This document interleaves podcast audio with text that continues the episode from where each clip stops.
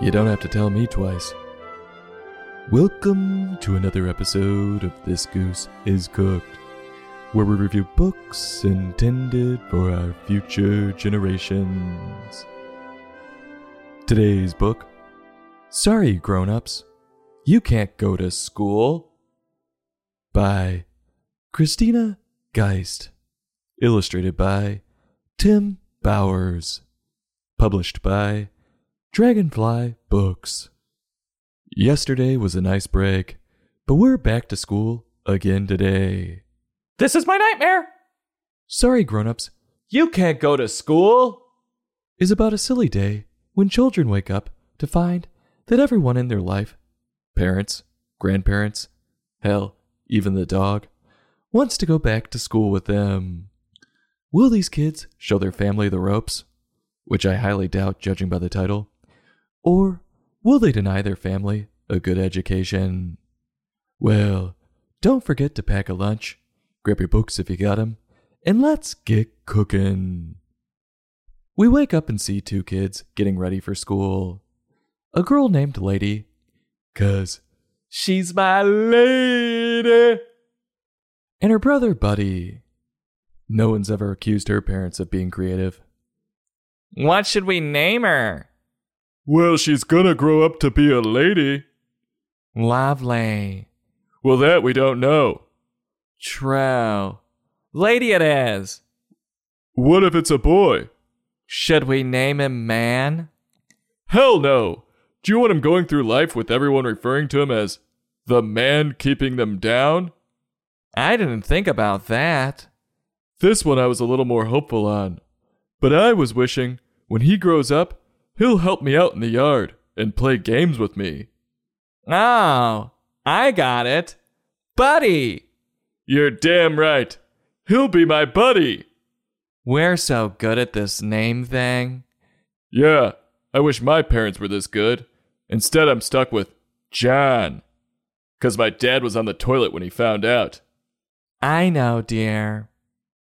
While these two lucky kids are having their cereal in the kitchen, their mom comes in with a brand new backpack she got for herself.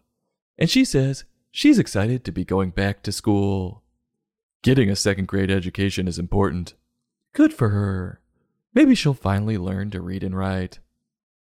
But just when you're feeling good about old mom's aspirations, her kids tell her school is only for teachers and kids.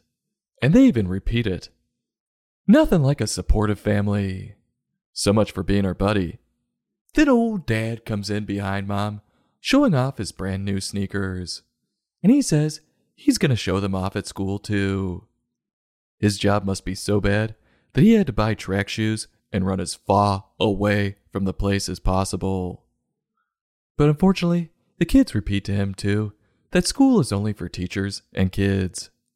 They're starting to sound like the teachers union president. Parents should stay out of the classrooms. You used to not give a fuck before. What happened? Look who shows up on the front doorstep next. Hello.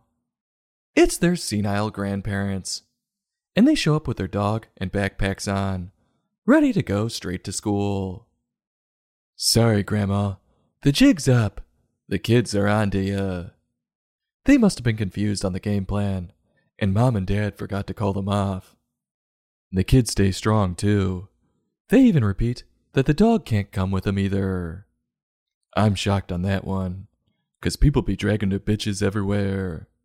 With today's society, I can't believe they didn't just say, He's my service dog. and force them onto every kid in the school. 'Cause who cares about everyone else? Am I right? I have a peanut allergy. No peanuts in the classroom then. And that goes for every student. Got it? I have severe allergies to pet dander.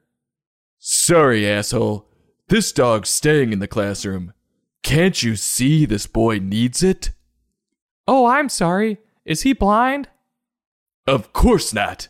He just likes petting it. That's it? Why, you insensitive son of a bitch. You're gonna pet this dog and like it. Allergies be damned. All the adults now start to whine that they can't come with. Quote, It's not fair! yelled the grown ups. We want to go to morning meetings! End quote. Please, anything to get me out of that dead end job.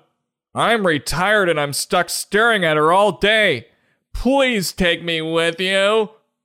They must really be desperate.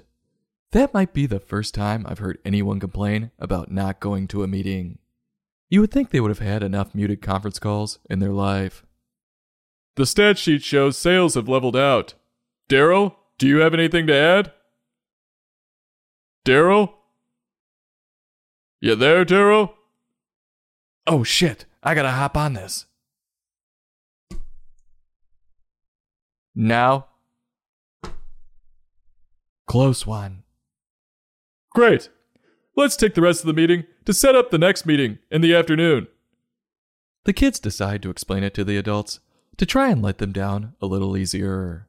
Quote, We're sorry. said Lady, It's just the way it is. Yeah, said Buddy, some things are for you, and some things are for us. It's just the way it is. End quote. Yeah, like beers for me. And being a money suck. That's for kids. You know what's not for anyone? TikTok dance challenges. You've embarrassed yourself enough. Put the phone down. After they let him down, not so easy. The kids are like, But guess what? You get to be our chauffeurs and drive us to the playground because we tell you to. They're really pushing it. If they aren't careful, their parents are going to tell them to Get a job. and take their own sorry asses there.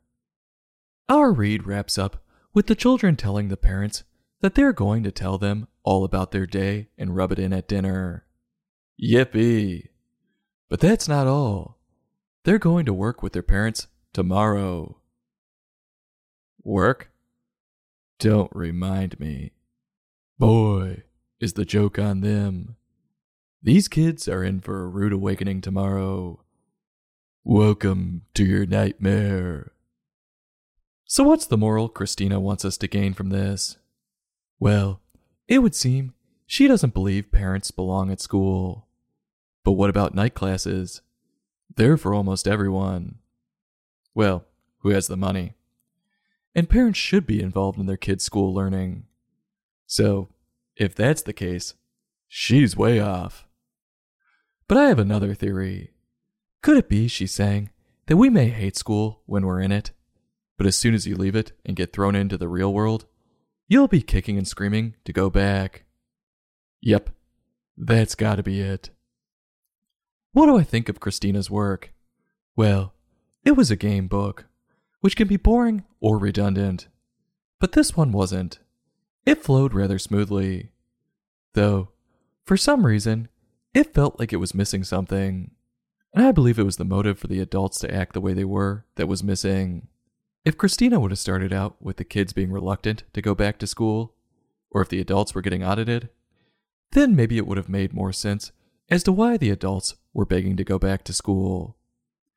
Now, as for Tim Bowers' illustrations, they showed off his talent rather well, looking like caricatures you might find in a newspaper.